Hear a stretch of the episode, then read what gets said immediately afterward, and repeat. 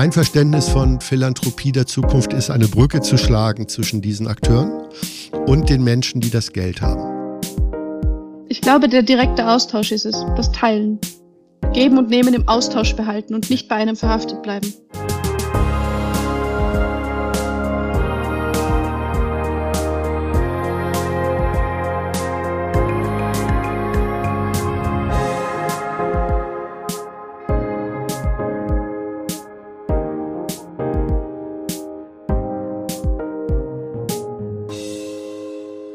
Bedeutet eigentlich Glück?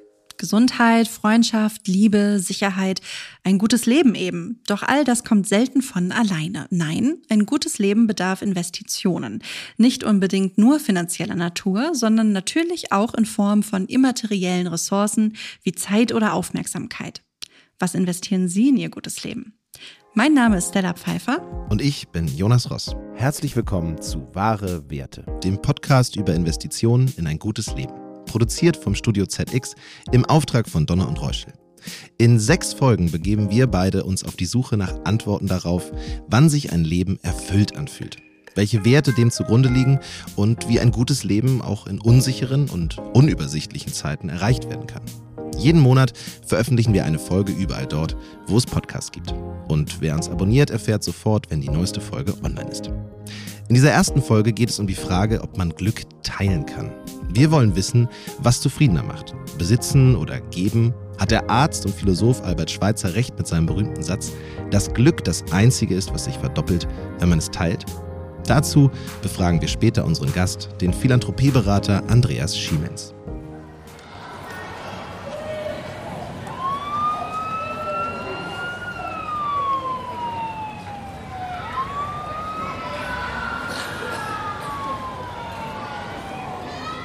Stella, was sagst du denn zu den Geräuschen, die wir hier gerade gehört haben?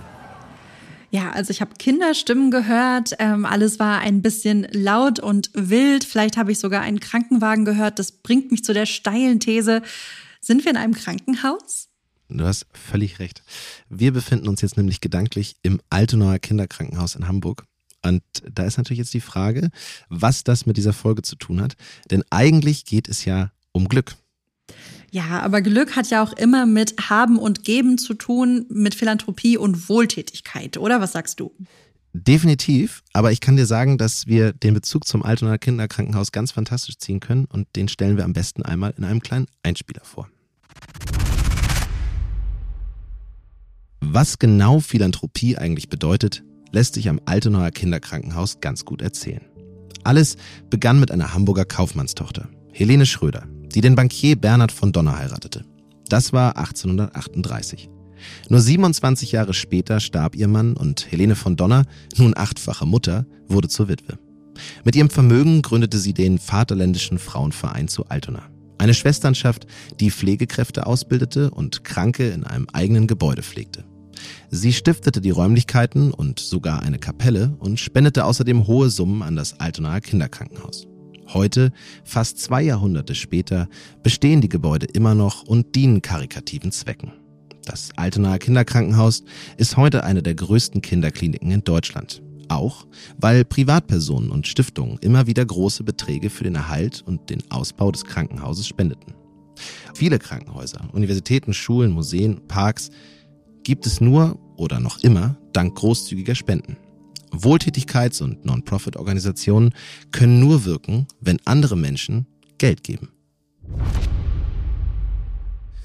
Ja, soweit also zu unserem Einstieg über das Altonaer Kinderkrankenhaus. Stella, wenn ich dich mal fragen darf. Spendest du eigentlich selbst? Ich spende nicht so viel, wie ich gerne spenden wollen würde. Das ist ja schon tatsächlich auch nochmal ein finanzieller Aufwand, der außerordentlich ist. Also zusätzlich zu den geplanten Ausgaben, die man so hat. Ähm, ich würde gerne viel mehr spenden, tatsächlich. Wie fühlt es sich denn an, wenn du das tust? Weil darum geht es ja heute.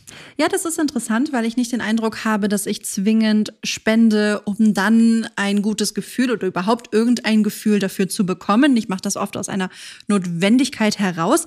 Aber ich glaube, ähm, es gibt ja auch andere Ansätze dahinter. Es gibt ja durchaus auch die Idee zu spenden, damit man selber ein gutes Gefühl hat, oder? Absolut. Wir wollen ja heute rausfinden, wie viel man eigentlich geben muss, um glücklicher zu sein oder ob man glücklicher wird, wenn man gibt. Wir wollen uns fragen, ob es einen Unterschied macht, ob man zweckgerichtet und freiwillig spendet oder ob die guten Taten sozusagen über Steuern erwirkt werden. Und bevor wir das jetzt ähm, anhand von ein paar Fakten untersuchen wollen und dann natürlich auch mit unseren fantastischen Gästen sprechen wollen, haben wir uns eine kleine Aufgabe überlegt, gegenseitig, mhm. nicht wahr? Mhm. Wir haben uns überlegt, dass wir uns für jede Folge zu dem Thema, um das es geht, äh, einige Zitate raussuchen wollen. Ich habe zwei mitgebracht, du hast zwei mitgebracht. Ähm, was hast du denn zum Thema Spenden, zum Thema gibt es Gegenleistungen beim Spenden? Was hast du dir rausgesucht? Ja, also ich würde gerne mal starten mit dem Zitat der Schriftstellerin Selma Lagerlöf. Sie sagt nämlich, schenken heißt einem anderen etwas geben, was man am liebsten selbst behalten möchte. Und im Kontext zu Spenden funktioniert dieses Zitat für mich wirklich außerordentlich gut, denn das Geld, was ich spende, könnte ich sicherlich selbst auch gut gebrauchen. Aber ich sage ganz bewusst, an anderer Stelle ist es vielleicht sinnvoller genutzt. Hast du ein Zitat? Ich habe auch ein Zitat. Ich finde das Zitat übrigens sehr passend, weil es mhm. auch gerade beim Schenken geht es mir genauso. Ich würde, glaube, das beste Geschenk ist das, was man sich selbst auch machen würde oder etwas, was der andere sich vielleicht selbst nicht besorgen würde. Ähm, ich habe etwas Längeres und zwar sagt der Historiker Manuel Frey, dass Schenken immer auf dem Tausch Leistung gegen Leistung beruht. In der Philanthropie werde ökonomisches in soziales oder kulturelles Kapital getauscht. Das philanthropische Schenken sei eine Strategie im Kampf um soziale und kulturelle Anerkennung. Also er ist der Auffassung, dass man durchaus etwas bekommt und dass es eben keine rein altruistische Motivation hinter dem Spenden gibt, sondern dass man auch etwas zurückbekommt. Er redet von einer Strategie. Hast du noch ein Zitat für mich dabei? Auf jeden Fall. Ich habe noch ein Karl-Marx-Zitat mitgebracht. Oh. Und zwar sagt Karl Marx, dass sich auf die Dauer jede Idee blamiert, der kein Interesse zugrunde liegt. Und was er damit meint, so übersetze ich das jetzt mal ganz frei, ist, dass man schon möchte, dass es einen gewissen Sinn gibt hinter diesem Spendenakt, hinter dieser Schenkung. Man möchte, dass die Idee, die damit gefördert wird, auch wirklich Potenzial hat und dass man sich selbst mit der identifizieren kann. Und das sehe ich zumindest bei meinen privaten Spenden auch so. Ich möchte gerne das Projekt, für das ich das Geld spende, unterstützen. Und ich glaube, ich bin damit nicht allein. Hast du noch ein letztes Zitat? Ich habe noch ein letztes Zitat und äh, wo du Karl Marx sagst, habe ich das exakte Gegenteil. Ich habe nämlich ein Zitat von der britischen Premierministerin, ehemaligen Margaret Thatcher. Und die sagt recht sachlich, wie man sie kennt, nicht einer würde sich an den guten Samariter erinnern, wenn der nur gute Absichten gehabt hätte. Er hatte auch Geld. Das heißt, ein sehr sachlicher Blick eigentlich auf das was du gerade beschrieben hast, dass ein Interesse zugrunde liegen, zugrunde liegen sollte, eine Motivation. Und sie sagt eben, es geht in erster Linie um das Geld und wenn man das jetzt positiv übersetzen möchte, auch um das, was es bewirkt. Aber das war es jetzt auch erstmal genug von uns beiden. Lass uns doch mal einen Blick auf die Spendenbereitschaft der Deutschen allgemein werfen. Ähm, wir haben da nämlich ein paar sehr interessante Fakten. Die Deutschen haben im Kalenderjahr rund 5,4 Milliarden Euro gespendet.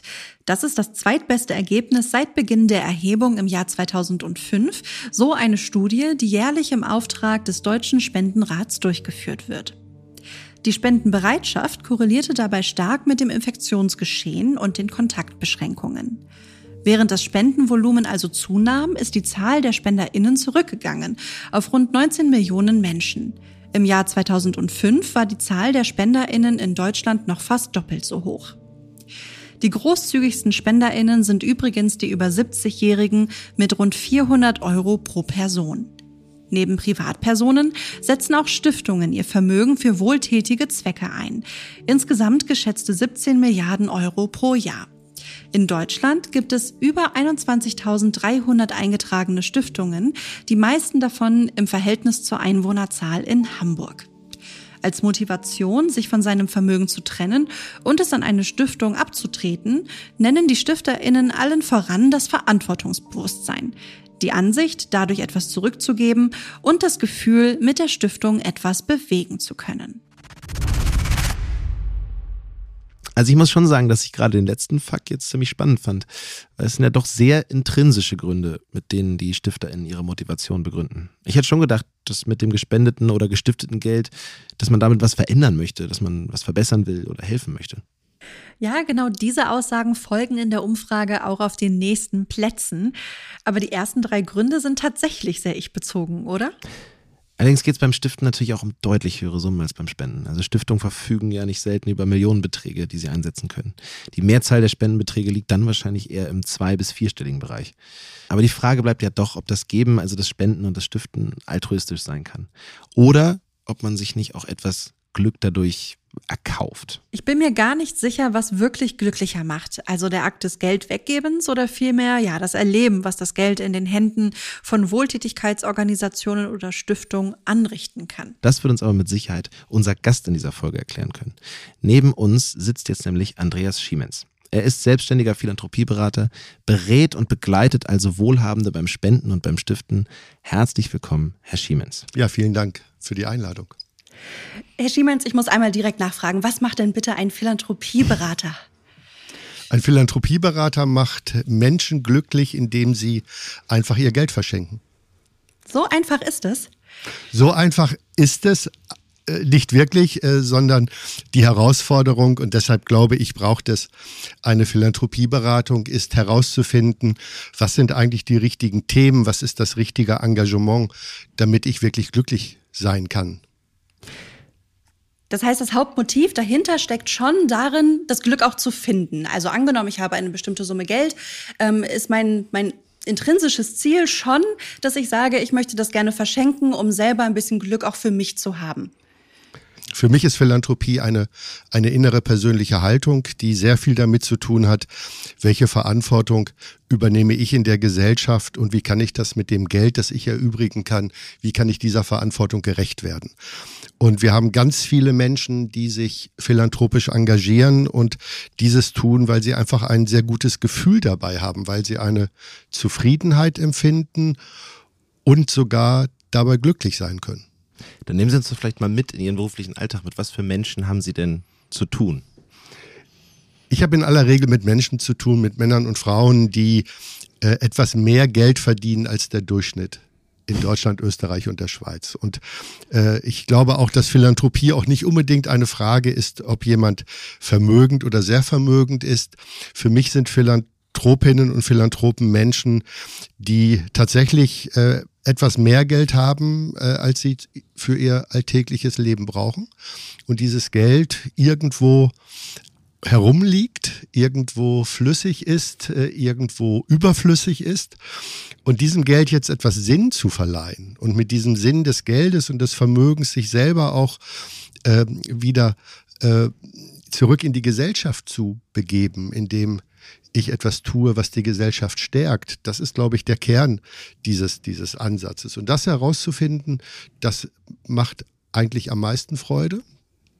Und äh, daher ist es eigentlich auch vollkommen unabhängig davon, ob jemand äh, 80, 100, 1000 Euro im Jahr verdient oder 10 Millionen oder 100 Millionen im Jahr. Die Begründe dafür sind wahrscheinlich auch sehr individuell, würde ich mal behaupten die Gründe fürs Geldverdienen sind individuell, nein, nein, aber auch, aber auch die Motivation, aber, aber auch, philanthropisch, aber auch, aber auch die Motivation. Wir haben, wir haben wirklich Menschen, die haben das äh, in ihren eigenen Familien gelernt. In der zweiten und dritten Generation äh, engagiert man sich dort mit dem, was man erübrigen kann für die Gesellschaft. Das ist quasi diese vererbte Philanthropie.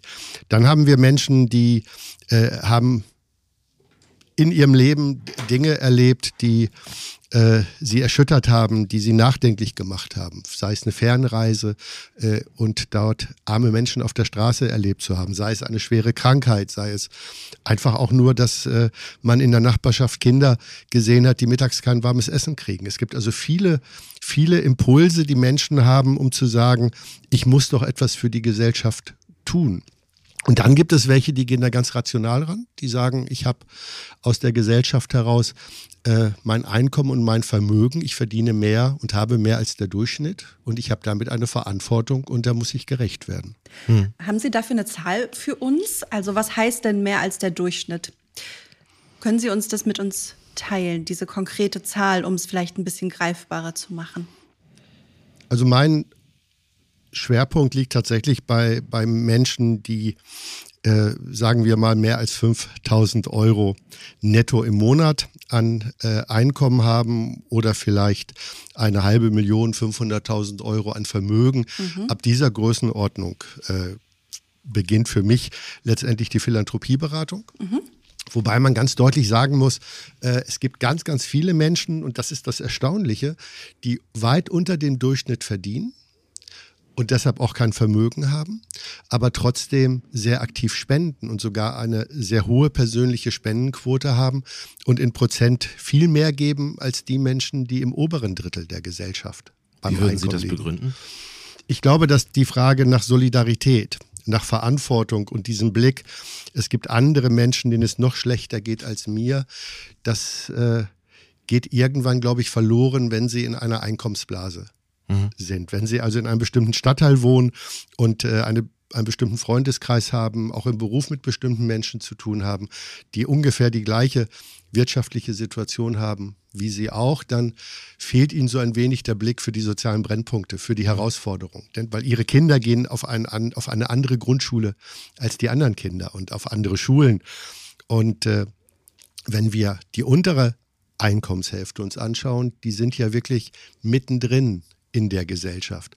Und die sehen, dass auch wenn man als Kassiererin in einem Supermarkt äh, gerade so über die Runden kommt, mehr recht als schlecht, die sehen jeden Tag, dass es Menschen auf der Straße gibt, denen es noch schlechter geht. Mhm. Und dieses, dieses äh, Gefühl, mir geht es doch eigentlich gut und anderen geht es noch schlechter, das ist ein starker Impuls des Gebens. Und deshalb ist es in Deutschland so, dass die Hälfte des äh, jährlichen Spendenaufkommens tatsächlich von der einkommensschwächeren Hälfte der Gesellschaft zur Verfügung gestellt wird. Was ja prozentual der wesentlich größere Anteil sozusagen ist. Definitiv. Hälfte. Definitiv. Ich glaube, dieses Gefühl, ja mit dem Einkommen eine, eine Rolle in der Gesellschaft zu haben, auch wenn es das Gefühl ist, äh, das Gefühl ist vielleicht gar nicht so stark äh, generell bei Menschen, die Einkommen haben, dass sie sich in der Gesellschaft einordnen und sagen, ich gehöre zum oberen Drittel oder ich gehöre zum unteren Drittel.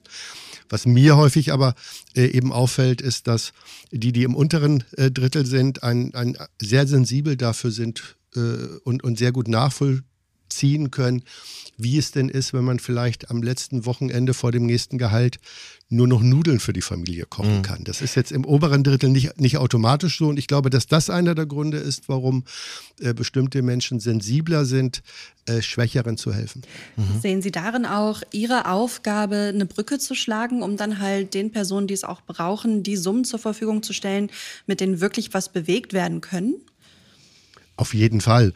Äh, wobei mein Brückenschlag äh, idealerweise bei den Menschen anfängt, die im oberen Drittel der mhm. Einkommenswelt leben. Und das sind Menschen, die äh, zwar, ich habe es ja eben schon gesagt, quasi in ihrer gesellschaftlichen Blase leben, aber trotzdem sich natürlich für Gesellschaft interessieren und verantwortlich fühlen.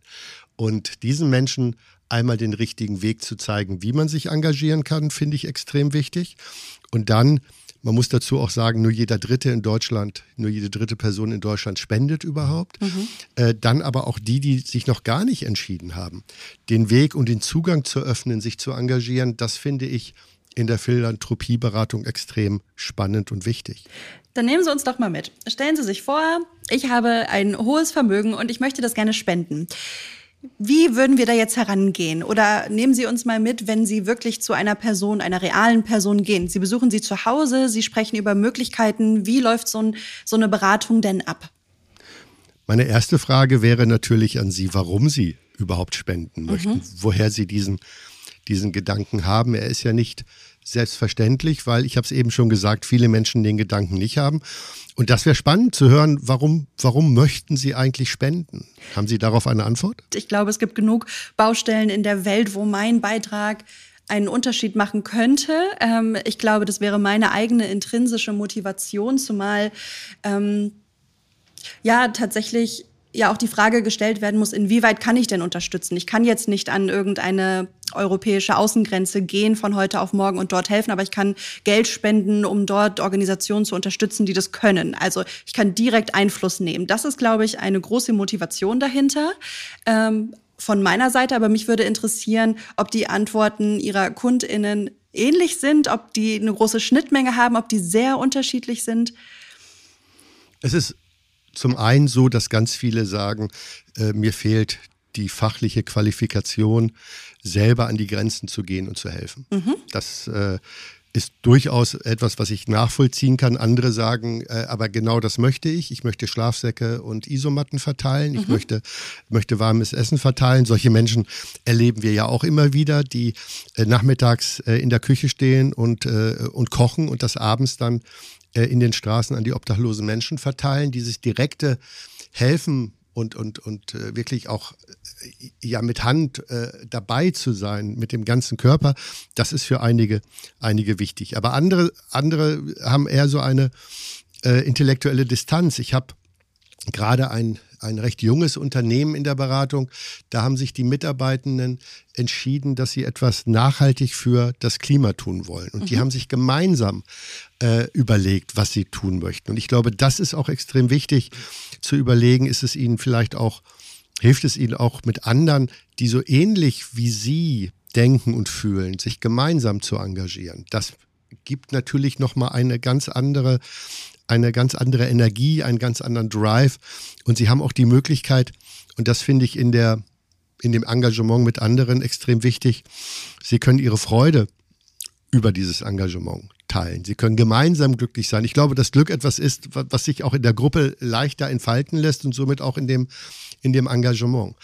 Und wir haben bei diesem Unternehmen es dann so gemacht, dass wir gesagt haben, wenn euch das Klima wichtig ist und ihr wollt dauerhaft etwas tun, dann investieren wir eure Spenden in Klimawald. Wir kaufen in Panama Regenwald. Und wenn sich viele zusammentun mit ihren, mit, mit ihren Beträgen, dann kaufen wir nicht nur Bäume, sondern dann investieren wir in einen Wald. Und ein Wald hat eine viel größere Wirkung als einzelne Bäume. Und dieses Gefühl, hier entsteht ein, ein, ein neuer Regenwald, den wir vielleicht in 50 Jahren auch den indogenen Gemeinden in Panama zurückgeben können. Das ist etwas, was diese Menschen wahnsinnig motiviert. Mhm. Und ich bin sicher, wenn sie äh, das erste Mal sehen, wie die ersten Bäume gepflanzt werden, dass es diese Menschen auch glücklich macht, dieses Gefühl, etwas wirklich Dauerhaftes und Nachhaltiges geschaffen zu haben.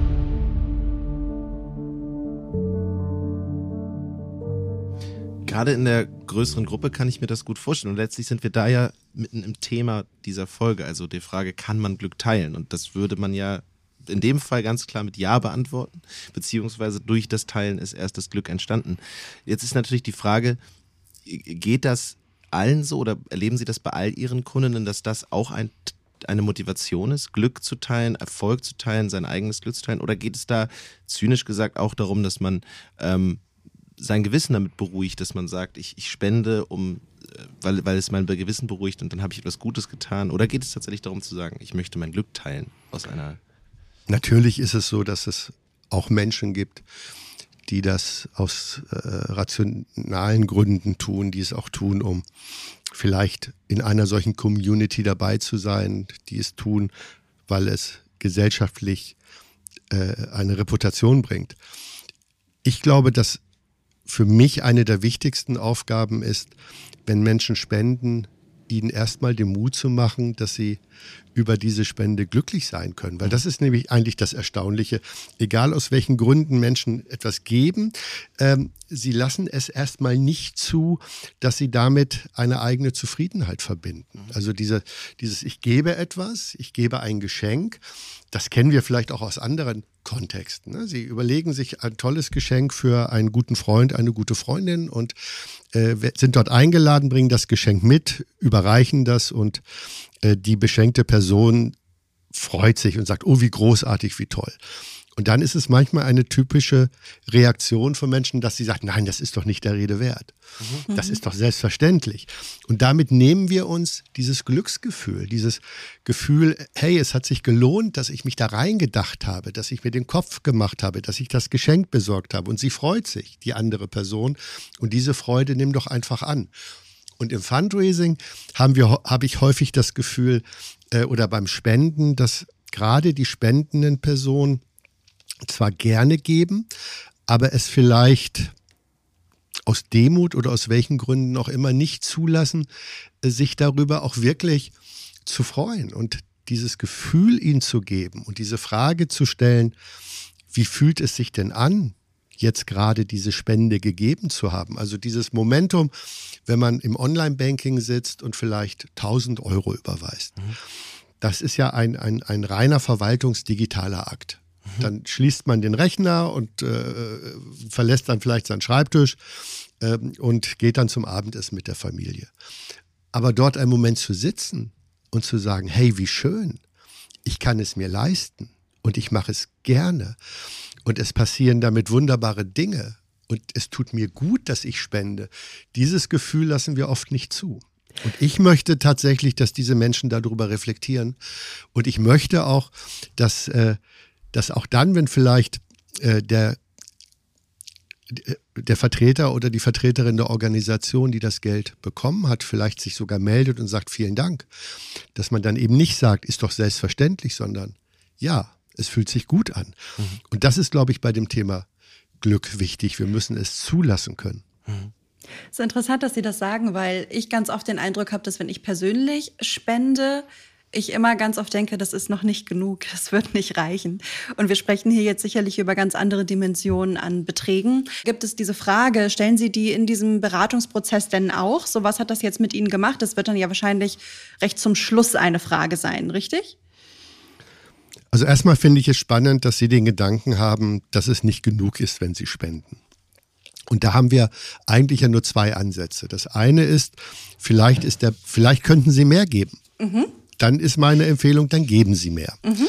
Wenn Sie aber und so habe ich Ihre Bemerkung verstanden, wenn Sie sagen, dass das meine kleine Spende, und da ist es wirklich egal, ob es 100.000, 10.000 oder sogar 100.000 Euro sind, wenn Sie das Gefühl haben, es ist im Vergleich zu dem Problem, zum Beispiel Klima, nur ein kleiner Beitrag, ja. Dann kann ich das gut nachvollziehen. Aber dann wäre es doch toll, wenn Sie mit anderen, die auch kleine Beträge geben, sich einfach mal in einer, ja, austauschen und zu sagen, hey, viele kleine Beträge sind auch ein guter Betrag. Ich glaube, dieses Gefühl, dass es auch nur, nur ein kleiner Schritt ist, äh, ist trotzdem ja auch für Sie dann, weil es ein großer Betrag ist, für eine noch größere Herausforderung, das ist für Sie ein großer Schritt und freuen Sie sich doch darüber. Mhm. Und stellen Sie sich vor, Ihre 500 Euro würden fehlen und man könnte deshalb keinen Wald mhm. in Regenwald umwandeln. Das wäre doch schade. Also ist jeder Betrag auch richtig und wichtig. Also ob das jetzt 500 Euro sind oder 500.000 Euro. Na, nee, so, so, absolut würde ich das jetzt gar nicht unterschreiben. Mhm. Es hängt von Ihrem Einkommen ab. Ich finde, dass ähm, und das habe ich, das habe ich in jungen Jahren schon gelernt. Ich bin so erzogen worden, dass äh, meine Eltern gesagt haben, wenn du spendest, dann musst du es im Portemonnaie spüren. Mhm. Es muss ein deutlicher, sichtbarer Betrag für dich sein. Alleine schon diesen Punkt, dass sie etwas spenden können, mhm. das müsste sie doch schon glücklich machen. Also darüber nachzudenken, dass sie so viel mit dem, was sie tun, verdienen können, dass sie ein dass sie ihre Miete bezahlen können, dass die Wohnung geheizt ist, dass sie Essen und Kleidung haben, dass sie äh, nicht betteln müssen und dass sie dann noch was übrig haben. Das alleine fände ich schon ein Gedanke, der es wert ist, zufrieden und glücklich zu sein. Und wenn Sie dann noch überlegen, was mache ich mit diesem Betrag, der übrig ist, stellen Sie sich vor, Sie ja, sparen jeden Monat 10 Prozent Ihres Einkommens das ist ja so ein klassischer Wert, den haben wir ja aus der, äh, aus der äh, Religion heraus, den Zehnten zu geben. Also sie, spenden, also sie können jeden Monat zehn Prozent sparen. Und sie können sich jeden Monat an ihrem Sparbuch erfreuen. Das ist schon mal eine Form von Zufriedenheit. Und wenn Sie dann auch noch am Ende überlegen, von den zehn Prozent, die Sie übers Jahr gespart haben, wie können Sie sich damit glücklich machen, dann werden Sie relativ schnell auf die Idee kommen, ein neues Smartphone, eine neue Jacke oder was auch immer Ihnen gerade einfällt, ist zwar schön zu haben, aber die Freude daran ist wahrscheinlich zwei Tage nach dem Auspacken, nach dem Tragen nicht mehr präsent. Ähm, wenn Sie aber anderen Menschen helfen, und äh, immer wieder dann sich in Erinnerung rufen, was sie getan haben. Nehmen wir jetzt mal diesen Wald und sie immer wieder auf Google Earth gucken, was macht ihr Wald? Und er steht da noch. Und sie jedes Mal, wenn sie etwas übers Klima in den Nachrichten hören, sagen können, hey, und ich habe mein Erspartes eingesetzt, um ein Stück diese Welt besser zu machen. Das gibt ihnen natürlich eine viel größere Zufriedenheit, als wenn sie das Geld in den Konsum geben. Und ich glaube, das wäre eine wichtige Voraussetzung, mit der sie sich zuerst beschäftigen sollten. Das bringt mich zu der Frage, die wir im Übrigen auch mit ähm, der Österreicherin Marlene Engelhorn besprochen haben. Äh, sie ist auch Teil der Folge. Wir haben ein kurzes Gespräch mit ihr geführt und ich habe ihr am Ende die Frage gestellt, ob sie sagen würde, dass Glück eher vom Teilen oder eher vom Besitzen kommt. Ihre Antwort äh, ist natürlich relativ klar gewesen, wenn man die Position von ihr kennt, aber was würden Sie dazu sagen? Also ich bin ganz sicher, dass das größere Glück vom Teilen kommt. Aber fürs Teilen braucht es natürlich ein Besitzen. Und ich glaube, wir können das gar nicht voneinander trennen. Ich glaube, diese, diese hohe Selbstreflexion, dass ich in dieser Gesellschaft in einer Situation bin, dass ich etwas teilen kann, dass das bei mir auch eine Verantwortung auslöst. Für mich, für mein, für mein Einkommen, für mein Erspartes, dass das eine Verantwortung für die Gesellschaft ist. Ich glaube, wenn ich das reflektiert habe, dann ist es auch ganz offensichtlich, dass ich sage, dann gebe ich ein, dann gebe ich dieses Geld weiter. Und zwar den Menschen, die es wirklich brauchen. Weil mein Vermögen ist mir vielleicht an der Stelle auch nur anvertraut. Mhm. Es ist nichts, was ich mitnehmen kann. Meine Tante sagte immer, das letzte Hemd hat keine Taschen. Du kannst nichts mitnehmen. Und jetzt stelle ich mir doch die Frage, wenn ich in meinem Alltag mehr habe, als ich brauche, warum ist das so? Ist das etwas, was ich selber auf den Kopf hauen kann? Ich bin jetzt mal in Klischees, Sportwagen, äh, teuren Schmuck, Champagner. Oder ist das etwas, was mir die Gesellschaft übertragen hat, damit ich damit verantwortungsvoll umgehe? Und ich glaube, das ist die Antwort. Also Sie sehen auch im Grunde eine gewisse Verantwortung bei den Vermögenden, dann wirklich Mengen zu spenden, die auch relevant sind. Also wir hatten eben dieses Beispiel 500 Euro oder 500.000 Euro. Sie würden schon ganz klar sagen, diejenigen, die haben, die müssen geben. Und zwar auch so, wie Sie es ja eben formuliert haben, dass es ihnen ein bisschen wehtut. Ich sehe das tatsächlich und ich sehe das nicht aus meiner Brille, sondern ich nehme das wahr, wenn ich mit diesen, mit diesen Menschen spreche. Dass sie mhm. mir immer wieder sagen, wir haben eine Verantwortung mit diesem Vermögen. Ich habe eine Verantwortung mit dem, was mir übertragen wurde, was mir anvertraut wurde. Das ist etwas, was ich, glaube ich, gar nicht so sehr als meine Forderung aufstelle, sondern das ist das, was ich erlebe. Mhm. Das ist das, was ich von diesen Menschen höre. Denn sie müssen ja auch an der Stelle ja auch bedenken, ich selber bin ja keiner dieser Hochvermögenden. Ich bin ja in einer ganz anderen wirtschaftlichen äh, Situation. Deshalb kann ich mir gar nicht anmaßen, in diese Welt hineinzudenken. Aber ich erlebe das, dass mir viele Menschen sagen, ich habe dieses Vermögen nur in Verwaltung. Mhm. Wie sehen Sie das denn tatsächlich? Gibt es da Dinge, die Ihnen häufiger in diesen Beratungen begegnen, neben diesem Verantwortungsbewusstsein? Gibt es da vielleicht auch weitere Ängste oder Sorgen? Oder gibt es da, würden Sie, wenn Sie Ihren Durchschnittskunden, Ihre Durchschnittskundin beschreiben müssten, was sind da so die höchsten Herausforderungen, denen Sie sich gegenüberstellen? Also einmal ist die höchste Herausforderung, äh, die Menschen dazu zu bringen, dass sie selber ja sich äh, auf die Schulter klopfen und sagen, mhm. großartig, dass ich das tue. Also dieses zuzulassen, dass es wirklich toll ist, dass ich mich engagiere, das ist etwas, was, glaube ich, äh, in dem mitteleuropäischen Kulturkreis nicht selbstverständlich ist. Das können andere Kulturen besser sich selber loben und auf, auf die Schulter klopfen und sagen, wir sind toll. Ich, das, das wünschte ich mir mehr. Ich wünschte mir mehr, mehr Sichtbarkeit. Was meinen Sie damit? Ich wünsche mir, dass die Menschen, die sich engagieren, das öffentlicher tun. Mhm. Damit wir eben nicht mehr die Debatten führen, Menschen, die Vermögen haben, äh, verjubeln das Geld, sondern es sichtbar ist, dass sie, diese Menschen auch viel für die Gesellschaft tun. Mhm. Das erleben wir ja nur bei den ganz großen Prominenten äh, wie Gates und Ottos und anderen. Aber es gibt ja ganz, ganz viele Mittelständler, leitende Angestellte, die wirklich vorbildlich spenden und das mit Leidenschaft tun, aber, aber auch sagen, das ist eine Privatangelegenheit. Ich will da nicht mit anderen drüber sprechen, das ist mir unangenehm. Und ich glaube, wenn wir drüber sprechen und andere finden in unserem Umfeld, die genauso denken und handeln wie wir, dann sind wir natürlich maximal bestätigt und können andere Menschen begeistern. Und diese Begeisterung fürs Geben, dieses Glücklichsein durchs Weggeben, das finde ich etwas, das müssen wir fördern. Mhm. Passend zum Thema haben wir auch etwas vorbereitet, denn wir haben vor dieser Aufzeichnung noch einen weiteren Gast für unseren Podcast interviewt, Marlene Engelhorn. Sie ist die Enkelin der Witwe eines Urenkels von BASF-Gründer Friedrich Engelhorn und durch ihre Familie quasi Millionenerbin. Allerdings hat Frau Engelhorn, die in Wien lebt und studiert, bereits erklärt, dass sie fast ihr gesamtes Erbe nicht spenden, nicht stiften, sondern dem Staat vermachen möchte. Warum? Das haben wir sie gefragt.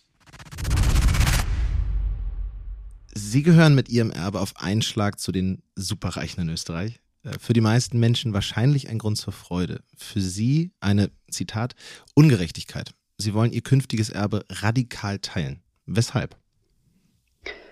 Ähm, ich halte das Erbe, das ich geschenkt bekomme, für eine Ungerechtigkeit, weil keine Steuer drauf anfällt. Grundsätzliches Erbe jetzt zu verteufeln, glaube ich, ist un unnötig. Aber tatsächlich ist es ja so, dass ähm, durch Erben auf eine dynastische Art und Weise in den immer selben Familien Macht konzentriert wird, mitunter politische Macht. Menschen, die so viel Vermögen haben wie ich, also im sogenannten obersten Prozent zu Hause sind, können sich Einfluss auf Politik, Medien, Wirtschaft und alles mögliche andere kaufen, einfach durch die Hintertür, statt so wie jeder andere Mensch demokratisch an der Urne mitzuentscheiden und dann damit zu leben, was der demokratische Konsens ist.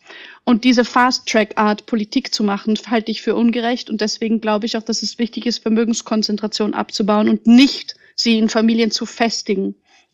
Es handelt sich also wirklich darum, da politisch entgegenzuwirken, um mehr Demokratie zu haben und mehr Verteilungsgerechtigkeit. Jetzt könnte man ja sagen, warum reicht es denn Ihnen nicht, regelmäßig zu spenden und beispielsweise Stiftungen zu unterstützen? Das ist wieder dieser Gedanke, ich kaufe mir das Ergebnis, aber ich bin nicht willens, die Arbeit zu machen. Weil wer, wer kann sich das denn leisten, Stiftungen zu gründen und dann Projekte zu unterstützen und nach welchen Kriterien werden die ausgewählt? In Wahrheit gehen die Probleme, um die es da geht, es geht ja alle was an. Also müssen auch alle mitentscheiden dürfen. Dafür haben wir Demokratie, dafür haben wir Demokratie auf verschiedenen Ebenen, Gemeindeebene, Landesebene, Bundesebene und auch europäische Ebene, was das betrifft die alle einzubinden, ist zwar anstrengender, aber es ist nachhaltiger und es ist gerechter. Und dann werden auch Entscheidungen so getroffen, dass die wirklich gefragt werden, die es schlussendlich betrifft. Und es passiert nicht diese Top-Down-Geschichte. Und wenn man sich anschaut, welche politische Macht mit Stiftungen einhergehen kann, ich meine, sehen Sie sich Bill Gates an, der ist der zweitgrößte Geldgeber der Weltgesundheitsorganisation. Wenn dem plötzlich einfällt, er findet Impfungen nicht so spannend, dann wird die Weltgesundheitsorganisation ihre Politik danach richten. Diese Art von Macht zu bündeln bei Einzelpersonen ist undemokratisch und brandgefährlich und muss abgeschafft werden. Stattdessen müssen reiche Menschen lernen, dass sie auch nur eine Stimme haben und dass es okay ist, in einer Demokratie gemeinsam mit anderen an Lösungen zu arbeiten und dass man sich nicht einfach das Ergebnis der Wahl kaufen kann. Sie sind jetzt ja Gründungsmitglied der Initiative Tax Me Now und in der Millionärinnen fordern, höher besteuert zu werden. Wozu braucht es diese Initiative? Ich finde es schwierig zu sagen, ob es es jetzt braucht. Es braucht eigentlich den politischen Willen, Steuergerechtigkeit umzusetzen, weil in Umfragen lässt sich auch sehen, dass zwei Drittel der Bevölkerung sowohl in Deutschland als auch in Österreich für eine hohe Besteuerung von Vermögen sind. Warum passiert es nicht? Wie kann es sein, dass der Souverän eines möchte und der, die Regierung, die man nicht mit dem Staat verwechseln sollte, etwas anderes macht. So, das kann nicht sein. Und wenn Vermögende mehr angehört werden als alle anderen, was auch grundsätzlich unfair ist und nicht zu rechtfertigen, dann finde ich, ist das Mindestmaß an Respekt, diese Stimme zu nutzen und dazu beizutragen, dass wir einen öffentlichen Diskurs führen darüber, worum es hier wirklich geht. Nämlich um Macht und um Chancen, Lebenschancen, die einfach mit Vermögen einhergehen und die nicht vererbt gehören, sondern die jedem offen stehen sollten. Aber dafür brauchen wir gerechte Verteilung. Punkt. Vielen Dank für den Einblick. Ähm, was haben Sie, um vielleicht auf das Thema der Folge einzugehen, was haben Besitzen und Geben für Sie persönlich mit Glück zu tun? Glück und Geben und Nehmen, oder? Ähm, Beziehungsarbeit, ich glaube, das ist es vielleicht, worauf es hinausläuft. Ich kann mir mit Geld so ziemlich alles kaufen, abgesehen von einer wunderbaren Beziehung. Dafür muss ich mich bemühen, dafür muss ich mich als Mensch bemühen und liebevoll einem und respektvoll einem Gegenüber entgegentreten. Und ich kann nicht das Ergebnis mir einfach wünschen und es mir kaufen wollen. Das ist absurd. Das führt am Ziel vorbei. Und ich glaube, dass das ähm, dass man das nicht vergessen sollte, wenn es um, um Macht auch geht, weil das ist es, was, was mit Geld und Glück dann auch noch oft vergessen wird. Es geht viel darum, mit Macht sich Dinge zu sichern, die man sich eigentlich erarbeiten sollte. Und ganz ehrlich, gerade was jetzt so Sicherheit und Freiheit angeht, was viele mit Glück auch assoziieren würden, würde ich mal jetzt behaupten, die werden mehr, wenn man sie teilt. Das heißt ja quasi, bezogen auf die Frage, geben hat viel mit Glück zu tun, besitzen eher wenig. Nein, ich glaube, es kommt darauf an, wie wir dieses Geben und dieses Besitzen grundsätzlich definieren. Und wenn wir eine ganz veraltete Version von Besitz haben, im Sinne von ich darf, ich habe absolute Verfügungsgewalt über etwas, das hat mit Glück nichts zu tun, glaube ich. Aber es ist eine persönliche Sache. Und wenn Sie jetzt anschauen, eine Gesellschaft, wie, fragen Sie eine Gesellschaft, was Glück heißt, ich glaube, wenn es allen Menschen gut geht, das Wohle der Allgemeinheit, das ja auch in der Verfassung steht, als Ziel des Gebrauchs von Eigentum, nicht wahr? Eigentum verpflichtet. Ja. Sein Gebrauch soll zugleich dem Wohle der Allgemeinheit dienen. Artikel 14 Absatz 2. Das bedeutet aktiv. Und das bedeutet für alle. Und das bedeutet eben nicht das Horten von Besitz. Aber das ist meine persönliche Ansicht. Wenn andere Menschen glauben, sie müssen sehr viel horten, um glücklich zu sein, dann müssen sie mit diesem, mit dieser Idee gut leben können. Ich glaube tatsächlich, die meisten Statistiken würden unterstützen, dass eher das Geben zum Glück führt, als das Besitzen. Ich glaube, der direkte Austausch ist es, das Teilen. Geben und Nehmen im Austausch behalten und nicht bei einem verhaftet bleiben. Wenn ich mir die Frage erlauben darf, was soll denn mit Ihrem Geld passieren? Wie werden Sie es weitergeben? Oder wie werden Sie es weggeben? Mein Geld soll umverteilt werden durch Steuern. Das ist mein Ziel. Ich habe es noch nicht, deswegen setze ich mich so viel ich kann, solange ich kann, dafür ein. Idealerweise wird es nie mein Geld sein, weil es nie mein Geld war. Es gehört der Gesellschaft und die Gesellschaft sollte es zurückbekommen können, weil wenn es der Gesellschaft gegeben wird und sie damit ihre Infrastruktur sichern kann, das Gesundheitssystem, den Rechtsstaat, die Polizei, Kindergarten, das ganze Bildungssystem, der öffentliche Nahverkehr, der Fernverkehr, wenn das gut durchfinanziert ist, dann geht's mir auch wunderbar. Und dafür bin ich sehr gerne bereit zu teilen. Was für ein schönes Schlusswort. Vielen Dank für diese persönlichen und sehr spannenden Einblicke. Dankeschön. Wenn man sich die Position von Frau Engelmann anschaut, beispielsweise, dann äh, sagt sie ja auch recht deutlich, dass sie der Meinung ist, dass Spenden keine moralisch überzeugende Alternative für das Steuerzahlen ist. Wie sehen Sie das? Das ist, glaube ich, jetzt eher eine politische Frage. Ähm, ich glaube, dass ähm, dass das ganze System Spenden und Zivilgesellschaft auch nur entstehen kann durch äh, Wirtschaftssysteme, wie wir sie kennen. Denn wenn wir in einer Verteilgesellschaft leben, wo alle das Gleiche bekämen, müssten wir ja für niemand spenden, weil alle in der Lage sind, ihren le eigenen Lebensunterhalt auch äh, tatsächlich gestalten und bezahlen zu können. In einer solchen Gesellschaft leben wir nicht.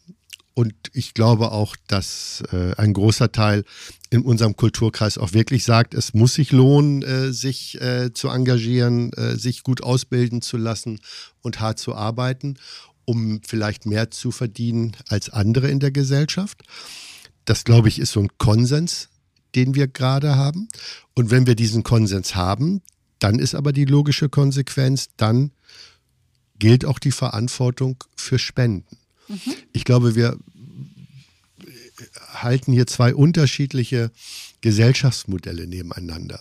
Äh, und deshalb kann ich das nicht mit Ja oder Nein beantworten. Ich glaube, ich glaube, dass in unserer Gesellschaft Philanthropie und Spenden tatsächlich der Kit ist, der die Gesellschaft zusammenhält. Und natürlich könnte man auf der anderen Seite überlegen, was könnte der Staat durch Steuergerechtigkeit tun, um die Gesellschaft zusammenzuhalten. Dann ist ja die spannende Frage, weil Sie hatten jetzt ja Bill Gates beispielsweise angesprochen, aber es gibt ja viele große Namen und es ist ja nicht unüblich, ähm, eine eigene Stiftung zu gründen und in eigenen Stiftungen zu agieren und zu spenden. Ähm, die Frage ist ja, wo Sie das jetzt gerade ansprechen, vertrauen Philanthropinnen anderen Organisationen nicht oder vertrauen sie dem Staat nicht? Was hat es mit der eigenen Stiftung an dieser Stelle auf sich? Ja, also ich für, also mir fällt es schwer, den Begriff der Philanthropinnen äh, jetzt an der Stelle einzuordnen. Ich glaube, dass Philanthropinnen ja diese eigene Verantwortung, den eigenen Wert in sich, mhm. in sich spüren, etwas gesellschaftlich zu tun, unabhängig davon, wie sie den Stein, wie sie den Staat einordnen. Trotzdem lesen wir ja immer wieder, dass es äh, Hochvermögende gibt, die sagen, äh, ich gebe dem Staat mein Geld nicht, sondern äh, ich investiere das selber. Ich kann es viel besser als der Staat. Das, glaube ich, ist eine Aushebelung der demokratischen Prozesse. Mhm. Ähm, ich glaube da sehr an die an die Gemeinschaft. Ich glaube sehr, dass auch jemand, der sehr viel Geld äh, wie Herr Gates oder äh, Elon Musk oder andere haben, dass, äh, dass sie sich nicht aus der Sozialgemeinschaft herauskaufen sollten. Sondern ja, zum Beispiel stimmen Sie ja komplett mit Frau Engelhorn überein. An der genau Stelle stimme ich tatsächlich mit dir, mit dir überein. Natürlich. Weil, weil ich glaube, äh, das ist ja immer die Situation, wenn, wenn, ich, wenn ich viel Geld habe und, und sage, ich gebe jetzt für ein Naturprojekt in Hamburg äh, 100 Millionen Euro.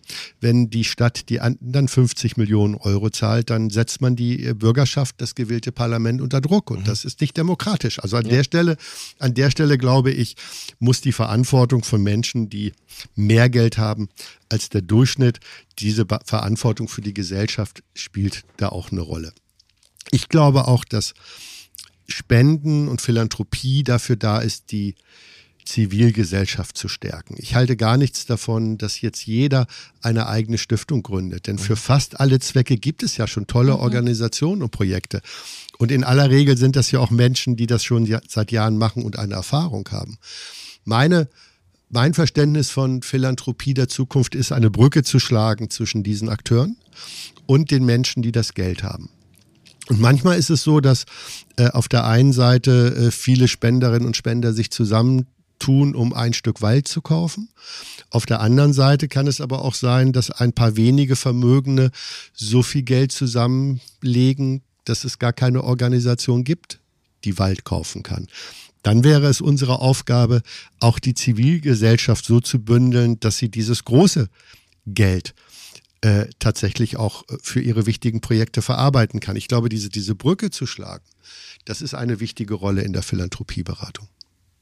Bietet ja auch so ein bisschen die Möglichkeit, den Leuten das, was Sie vorhin angesprochen haben, das Glück anzunehmen, das zu trainieren und den Leuten beizubringen, dass es auch okay ist, sich darüber zu freuen, dass man gespendet hat und sein Glück zu teilen und das, dieses Glück dann auch zu akzeptieren.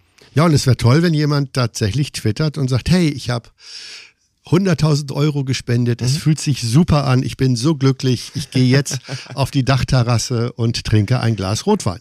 Also ich glaube, äh, genau, und, und weil, weil wir jetzt alle gerade lachen, weil uns das so absurd vorkommt, aber genau das ist der Punkt. Genau ja. das möchte ich, dass Menschen sagen, hey, ich habe was Gutes getan.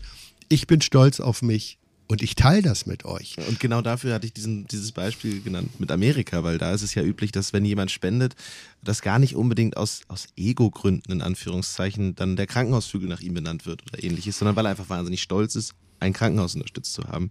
Ähm, aber es ist ein spannender Ansatz. Und weil das natürlich auch ganz viele andere dazu inspirieren kann, diese Organisation dann auch zu unterstützen. Also so ein kleines bisschen setzt es ja auch ähm, die Fühler raus, um zu sagen, wenn ich das kann, dann könnt ihr das auch, jeder nach seinem Maße. Und im besten Fall, ich habe gute Erfahrungen auch mit dieser Organisation gemacht, ähm, unterstützt die doch auch. Das wäre doch auch schön, wenn die Organisation ein bisschen davon profitieren könnte. Ja, großartig wäre das. Ja. Und, und, wie gesagt, auch wenn ich dann immer wieder sage, und es fühlt sich für mich gut an.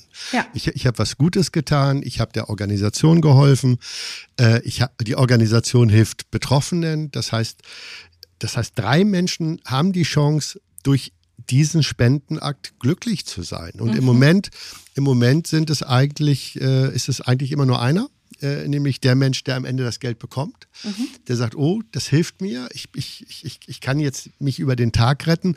Der ist jetzt noch nicht unbedingt glücklich, aber, äh, aber zumindest äh, haben wir ihm eine Last genommen. Mhm. Die Kolleginnen und Kollegen in den Organisationen, für die ist das Arbeit. Und das ist dann Routine und äh, bei Routine verlieren wir manchmal das Glücksgefühl. ähm, und der Spendende wiederum äh, sieht das als seine, als seine, als, als sein, seine Pflichterfüllung. Und ich glaube, ich, ich glaube, das in die Verbindung zu bringen, dieses Gefühl, ich tue etwas Gutes, weil ich es mir leisten kann und weil es meine, meine gesellschaftliche Rolle ist. Dieses anzunehmen und das in die Gesellschaft zu artikulieren, das würde, glaube ich, uns allen helfen, äh, dass Menschen, die geben und aus Freude und aus Leidenschaft geben, das auch wirklich mit, mit ein, einer hohen Form von Zufriedenheit und Glück tun. Herr Schiemens, was kann man denn beim Spenden falsch machen? Der größte Fehler ist, wenn Sie nicht spenden. Äh, der zweite Fehler ist, wenn Sie nicht wirklich äh, ein Gefühl dafür haben, äh, an was messen Sie denn Ihren Spendenerfolg. Mhm. Also wenn Sie jetzt, äh, äh, und das tun ja einige, weil sie gar nicht wissen, an wen soll ich das Geld geben, Sie, sie verteilen das an, an sieben, acht, neun, zehn Organisationen. Ja. Und, und haben so das Gefühl, ah, jetzt habe ich zehn geholfen, das ist sicherlich gut, aber es ist bei allen immer nur so ein kleiner Tropfen auf dem heißen Stein vielleicht. Ah, man müsste ja mehr tun. Also da wäre meine erste Empfehlung, bündeln Sie mhm. Ihre Spende und suchen Sie sich Ihre, Ihre Lieblingsthemen aus und schauen Sie auch vielleicht, wen gibt es in der Gemeinnützigkeit, dem Sie dieses Geld anvertrauen und wie reagieren die drauf? Mhm. Äh, und gehen Sie gerne auch mit diesen Menschen in Interaktion, weil Sie brauchen ja ein Feedback. Also Sie brauchen ja, wenn Sie den Rechner ausgemacht haben und Ihre Spende überwiesen haben, wäre es ja gut, wenn Sie innerhalb von wenigen Minuten oder zwei, drei Stunden oder maximal ein, zwei Tagen eine E-Mail bekommen, in der draufsteht, liebe Spenderin, lieber Spender, Sie haben uns gestern 500 Euro überwiesen. Das ist großartig. Sie helfen uns sehr in unserer Arbeit. Und dann werden Sie die E-Mail lesen und denken, ja, das war wirklich großartig. Ähm, und wenn Sie eine Organisation haben oder ein Spendenprojekt, das genau äh, äh, Sie auch anspricht und, und Sie auch berührt nach der Spende, dann haben Sie, glaube ich, alles richtig gemacht. Das heißt sozusagen, wenn ich mein Glück teile, dann bestimme nicht ich den Wert dieses Glücks und bestimme nicht selbst, dass ich mich darüber freue, sondern erst, wenn ich das Ergebnis sehe und letztlich derjenige, der das Geld bekommt, bestimmt dann ja sozusagen den Wert meines Glücks und macht es erst zu einem großen Glück. Also das ist ja dann die ursprünglichste Form von Glück teilen, kann man fast sagen. Also ich glaube tatsächlich, es steigert das sogar. Ja. Mhm. Und ich äh, und es steigert, also dieses Gefühl zu haben, ich habe was Tolles gemacht, ich habe mich jetzt wirklich überwunden, dieses Geld zu überweisen. Ich habe mich davon getrennt.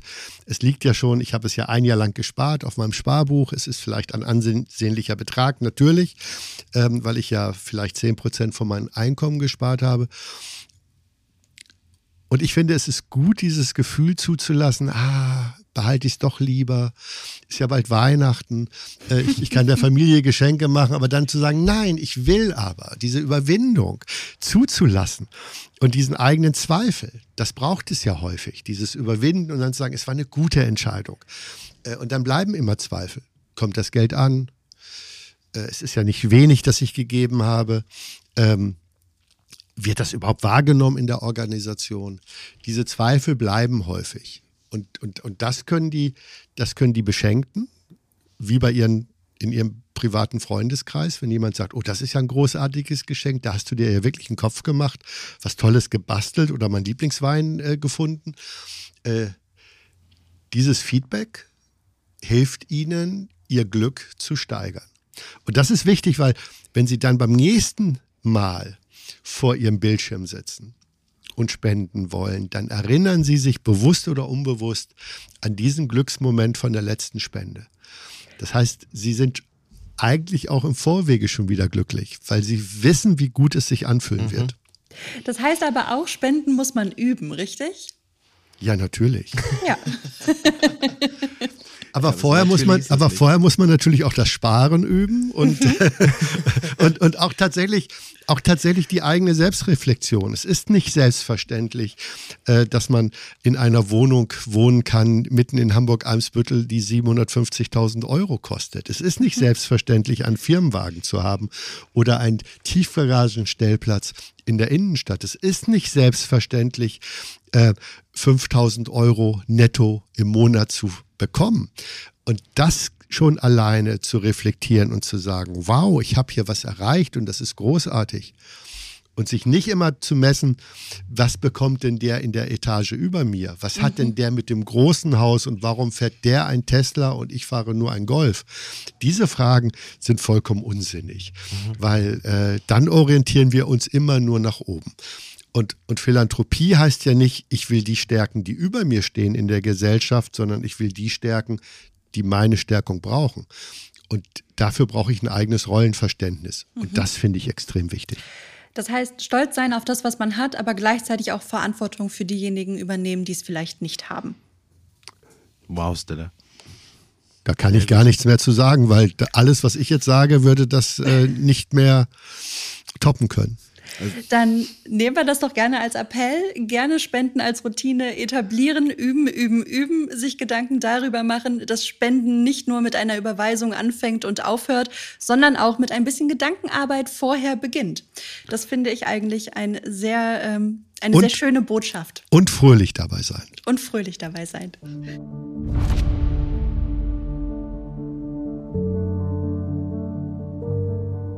Wir hatten jetzt das Thema, was man beim Spenden falsch machen kann, vielleicht auch die Sorgen beim Spenden. Könnten Sie vielleicht einmal für die ZuhörerInnen das Gießkannenprinzip oh ja, erklären stimmt. im Zusammenhang mit Organisationen, mit dem Spenden? Es, es, es, gibt Menschen, die, die verfahren so wie der Seemann in, in, in der Bibel, der äh, sein, sein Saatgut breit ausstreut und auch gar nicht genau schaut, ob das jetzt auf Steinen landet oder unter einem Dornbusch oder auf fruchtbarer Erde. Und sie sagen, äh, es wird schon eine Saat aufgehen. Das sind die einen, die dieses, dieses Gottvertrauen haben. Andere wiederum, ähm, äh, und das finde ich beim Gießkannenprinzip auch einen wichtigen Aspekt, sagen, ich möchte eigentlich, dass so viel wie möglich von meiner Spende, von meiner Unterstützung in dem Projekt ankommt und weniger in der Frage Evaluierung, Verwaltung, Personalkosten, alles, was drumherum eine Rolle spielt. Und Sie können sich ja vorstellen, wenn Sie, wenn Sie Ihre Spende auf zehn Organisationen verteilen, dann braucht es zehnmal eine Buchhaltung, da braucht es zehnmal eine Spendenbescheinigung, da sind es zehn verschiedene Projekte, die vielleicht auch zehn verschiedene Projektmanagerinnen haben, dann haben Sie natürlich äh, eine andere Verteilung. Wenn mhm. Sie das Geld ge gebündelt bei einer in einem Projekt einsetzen, kommt natürlich viel mehr in dem Projekt an. Das ist das, was einige Menschen durchaus bei dem Gießkannenprinzip für kritisch halten, dass zu viel Verwaltungskosten dann unterstützt werden, nämlich zehnmal statt einmal. Ich selber glaube, dass Verwaltungskosten und Projektmanagement extrem wichtig sind, damit die Organisationen, die diese Projekte durchführen, das effektiv machen und mit einem hohen Impact.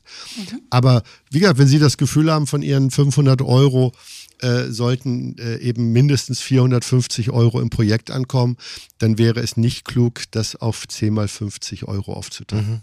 Frau Engelhorn ist jetzt ja nicht grundsätzlich beispielsweise gegen das Erben, aber mich würde in dem Zug jetzt mal interessieren, sie hat ja eine gewisse Skepsis gegenüber sozusagen der, der Philanthropie, dass Leute selbst entscheiden, dass man, wie Sie es vorhin auch schon gesagt haben, demokratische Prozesse aushöhlt, dass man sie umgeht.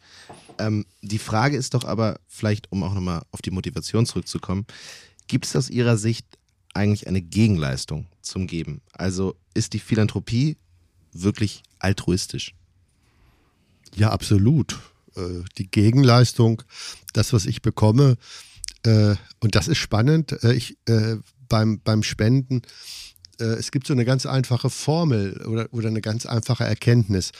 Ähm, damit Menschen spenden, muss das gute Gefühl, die Emotion für den Spendenakt größer sein als das Gefühl oder die Emotion zu dem Geldbetrag. Mhm. Das heißt, das heißt, äh, ich, ich, tausche ja mein Geld gegen ein Gefühl. Die einen haben das Gefühl, ich habe das Geld auf dem Sparbuch und das gibt mir Sicherheit, das ist ein gutes Gefühl. Und andere sagen, ja, ich spare das Geld, um mit meiner Familie eine Rundreise durch äh, Kalifornien zu machen.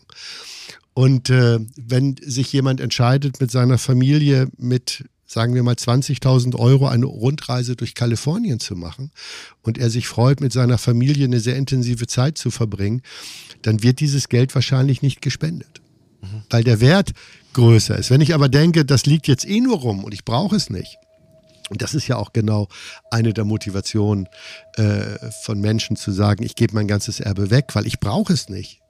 Dann ist das äh, dann ist das letztendlich auch kein großer philanthropischer Akt. Es gibt sicherlich auch Menschen, und da wäre die Frage, ob Ihnen das begegnet, die auf einen radikalen Verzicht setzen. Wir haben jetzt ja oft darüber gesprochen, dass es Sinn macht, Glück zu teilen und ähm, ab wann man messen kann oder ab wann man spüren kann, dass die Spende hilft oder dass man sich glücklich damit fühlt. Jetzt ist die Frage, kann denn auch radikaler Verzicht glücklich machen? Also man hat sich an ein Leben und an seine Umstände gewöhnt und jetzt gibt man für andere und das ist ein Teil der Selbstaufgabe. Was ist, wenn davon wahnsinnig viel wegfällt? Erlebt, erleben Sie das erst? Ja, ich, ich, ich kenne Menschen, ich erlebe Menschen, äh, die beispielsweise gesagt haben, ich äh, komme aus einer sehr vermögenden Familie, ich habe dort die Möglichkeit, mein Leben lang äh, mehr Geld zu haben, als ich mir vorstellen kann, die ganz bewusst gesagt haben, ich möchte das nicht, ich habe mich für ein anderes Leben entschieden und das Geld, das ihnen ja quasi zusteht, nehmen Sie und investieren es zu 100 Prozent in die Gesellschaft. Äh, äh, es gibt tatsächlich Familien, die äh, es den Erben nicht erlauben, äh, das Vermögen zu schmälern, weil es wichtig ist, das Vermögen, die Unternehmen zusammenzuhalten. Äh, und äh, es gibt dort häufig die Ausnahme, dass wenn das Geld gesellschaftlich engagiert wird, darf ein Erbe das Geld rausnehmen und es gesellschaftlich engagieren. Und das erlebe ich sehr häufig, dass dort äh, mehrere hundert Millionen Euro genommen werden und komplett in die Zivilgesellschaft gegeben wird und äh, sich diese Menschen auch dann noch auch dann noch äh, nicht nur äh, zurücklehnen, sondern in ihren eigenen Projekten mitarbeiten, die dort mhm. tatsächlich mit rausgehen, mit Menschen, die straffällig sind, arbeiten, mit Menschen auf der Straße arbeiten, mit in internationalen Projekten sind, auf alles das, was sie gelernt haben oder, oder was sie erlernt haben oder bekommen haben in jungen Jahren, äh, verzichtet haben, sondern die, die, diese, diese, die, dieses, dieses Bewusstsein im Kopf haben, äh, ich habe ja eine Verantwortung, mir ist ja Geld zugefallen und damit will ich etwas tun, was mir eine ganz andere Rolle in der Gesellschaft gibt oder ich möchte diesem Geld eine andere Rolle geben. Das ist äh, sehr radikal. Ich erlebe es auf der anderen Seite auch, dass Menschen ihren gut bezahlten Job aufgeben und sich in der Zivilgesellschaft engagieren und dann auch ihr, ihr Notgroschen nehmen, um dort Vereine zu gründen und Projekte zu gründen und ganz und gar aufgehen in diesem Engagement. Und diese Radikalität, führt zu einer maximalen Zufriedenheit und Neupositionierung dieser Person. Das heißt, es wäre ganz klar aus Ihrer Sicht auch mit Ja zu beantworten, dass es möglich ist, durch radikalen Verzicht glücklich zu sein. Definitiv. Und ich glaube, dass, und ich glaube tatsächlich, dass die Menschen, die ich gerade so im, im, im Kopf habe, tatsächlich nicht annähernd so glücklich gewesen wären, wenn sie in ihren, in, in, in ihren alten Rollen geblieben wären. Mhm. Spannend. Lieber Herr Schiemens, vielen lieben Dank für das Gespräch. Ja, ganz herzlichen Dank für Ihre Fragen. Ja, von meiner Seite auch vielen Dank. Schön, dass Sie heute bei uns waren. Gern. Und dann die spannende Frage, was haben wir heute gelernt? Teilen macht offenbar glücklicher als besitzen. Allerdings erst, wenn es so viel ist, dass es auch im Geldbeutel oder auf dem Kontoauszug deutlich sichtbar ist. Wer viel gibt, muss aber auch lernen, das Glücksgefühl zuzulassen. Dabei unterstützt der Philanthropieberater Andreas Schiemens seine Klientinnen. Auch bei Donner und Reuschel wenden sich die Kundinnen mit dem Wunsch zu spenden an die BeraterInnen. Dabei stehen immer öfter lokale Projekte im Mittelpunkt. Doch auch exotische Spendenprojekte wie der Erwerb von Regenwald können die richtige Adresse für die Spende sein. Wichtig ist, dass einem das Projekt am Herzen liegt. Denn dann bestimmt das Glück den Wert des Geldes und nicht andersherum. Mein Name ist Jonas Ross. Und ich bin Stella Pfeiffer und das war Wahre Werte, der Podcast über Investitionen in ein gutes Leben, produziert im Auftrag von Donner und Reuschel. Dies war die erste Folge dieser Reihe und wir würden uns freuen, wenn Sie auch in den kommenden Folgen wieder einschalten und unsere Suche nach dem guten Leben mit uns fortsetzen. Dann klären wir nämlich unter anderem, was Überraschungseier mit Geldanlage zu tun haben. Schalten Sie doch also gerne wieder ein. Wenn Sie keine Podcast-Folge verpassen wollen, dann können Sie wahre Werte auch abonnieren. Und zwar überall, wo es Podcasts gibt. Tschüss und bis zum nächsten Mal.